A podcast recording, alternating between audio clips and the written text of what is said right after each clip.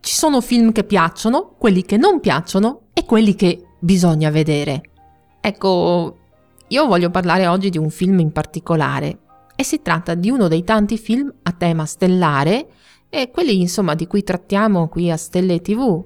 Questo in particolare parla di segnali dallo spazio, segnali di vita intelligente, segnali che permettono di stabilire un contatto, proprio così. E abbiamo già detto il titolo. Si parla del famosissimo Contact, film del 1997, diretto niente meno che da Robert Zemeckis di Ritorno al futuro, con Jodie Foster e Matthew McConaughey. Chissà se stavolta l'ho detto giusto. Beh, e lui lo ritroveremo anche un po' di anni dopo nel famoso Interstellar, di cui abbiamo già parlato qui a Stelle TV. Il film Contact è tratto dal romanzo di fantascienza dell'astronomo Carl Sagan, e Sagan è stato anche un famoso divulgatore e il suo ruolo nella storia dell'astronomia e della comunicazione della scienza è stato ed è molto importante, ma avremo occasione di parlarne ancora. Torniamo al film Contact e al tema della puntata di oggi, ovvero i segnali dallo spazio. Il punto forte del film sta proprio in questo, nella capacità strumentale di ricevere messaggi da un'intelligenza aliena e in quella della mente umana di saperli interpretare, tradurre. La protagonista del film, Ellie, interpretata da Jodie Foster, è infatti una radioastronoma, lavora utilizzando i radiotelescopi del progetto SETI. Un momento però, allora, prima di andare avanti, che cos'è un radiotelescopio e che cos'è il progetto SETI? Come dice il nome, il radiotelescopio è uno strumento astronomico progettato per raccogliere onde radio anziché luce e radiazione luminosa. Numerosi oggetti celesti emettono onde radio, anche le stelle, anche il nostro Sole. SETI invece sta per Search for Extraterrestrial Intelligence, ovvero ricerca di intelligenza extraterrestre. È un programma nato negli anni 70. Tra l'altro ci ha lavorato anche lo stesso Carl Sagan, che credeva molto nelle potenzialità di questo ascolto continuo. Il progetto consiste proprio nel monitoraggio di segnali radio provenienti dallo spazio, cercando fra essi possibili messaggi inviati da intelligenze aliene. Che studiate lassù? Lavoro in un programma chiamato SETI. Ricerca di intelligenza extraterrestre. Che cosa mitica! Nel film Contact, questo sogno, che era quello di Sagan, finalmente si avvera. Le antenne dei radiotelescopi del progetto di Ellie captano un segnale degno di interesse. Giunge da una direzione precisa dello spazio, localizzabile nelle vicinanze della stella Vega. Una stella che sarà per il suo nome o perché la si vede molto brillante nel cielo estivo, sembra piacere parecchio a chi racconta storie di fantascienza. Qualunque cosa è, non è in zona. Vega! Non può essere, dista 26 anni luce solamente. E come non ricordare che nel cartone animato Goldrake i cattivi vengono proprio da Vega. Ma torniamo alle cose serie.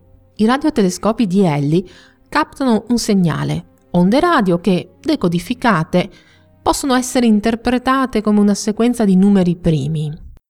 Sono numeri primi.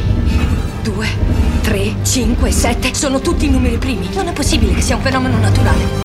Poi nel film si va oltre, il messaggio si rivelerà più ricco e più complesso, ma nel frattempo abbiamo toccato un punto fondamentale, il linguaggio. Se riuscissimo davvero a captare onde radio prodotte da una intelligenza aliena, come potremmo riconoscerle e soprattutto come tradurle?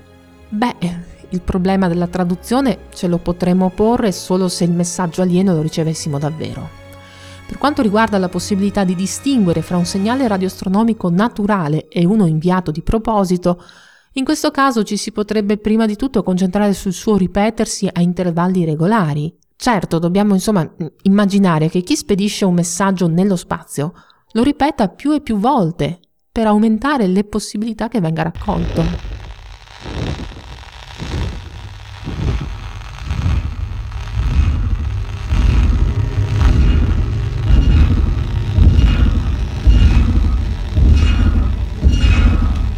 Diciamolo subito, segnali inviati da intelligenze aliene non ne abbiamo mai ricevuti, anche se la ricezione di certi segnali dallo spazio in un primo momento aveva fatto volare la fantasia.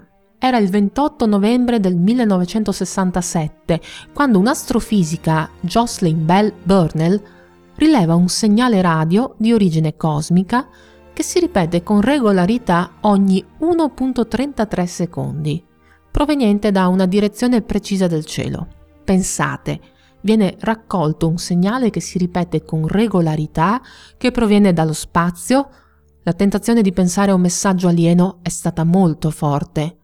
La stessa Burnell dichiarò: «Certo, non credevamo di aver raccolto segnali da un'altra civiltà, ma ovviamente l'idea aveva attraversato le nostre menti e inizialmente non potevamo nemmeno provare che quell'emissione radio fosse di origine interamente naturale». Tuttavia il segnale registrato fu battezzato ironicamente LGM-1, dove LGM sta per Little Green Men, ovvero piccoli omini verdi. Di segnali di quel tipo poi ne furono rilevati altri e si capì che davvero i piccoli omini verdi non c'entrano nulla. Erano state scoperte le pulsar.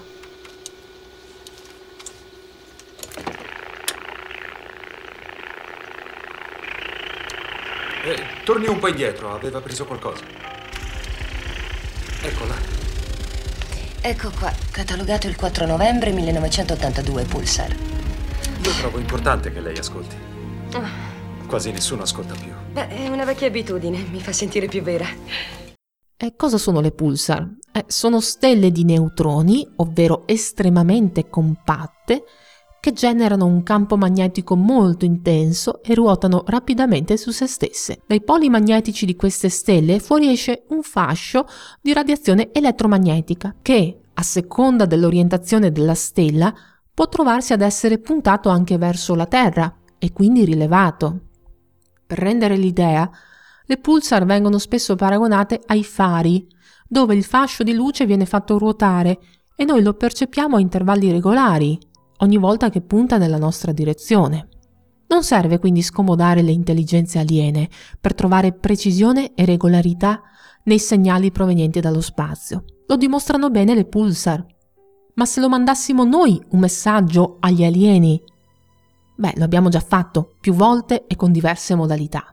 E il nostro Carl Sagan è stato protagonista anche in questi casi.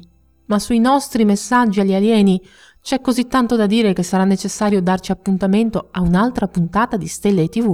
Nel frattempo continuiamo a restare in ascolto, nella speranza che prima o poi gli extraterrestri decidano davvero di dirci qualcosa. Nell'attesa ci sono anche tutte le puntate di Stelle TV da riascoltare. Noi vi diamo appuntamento alla prossima.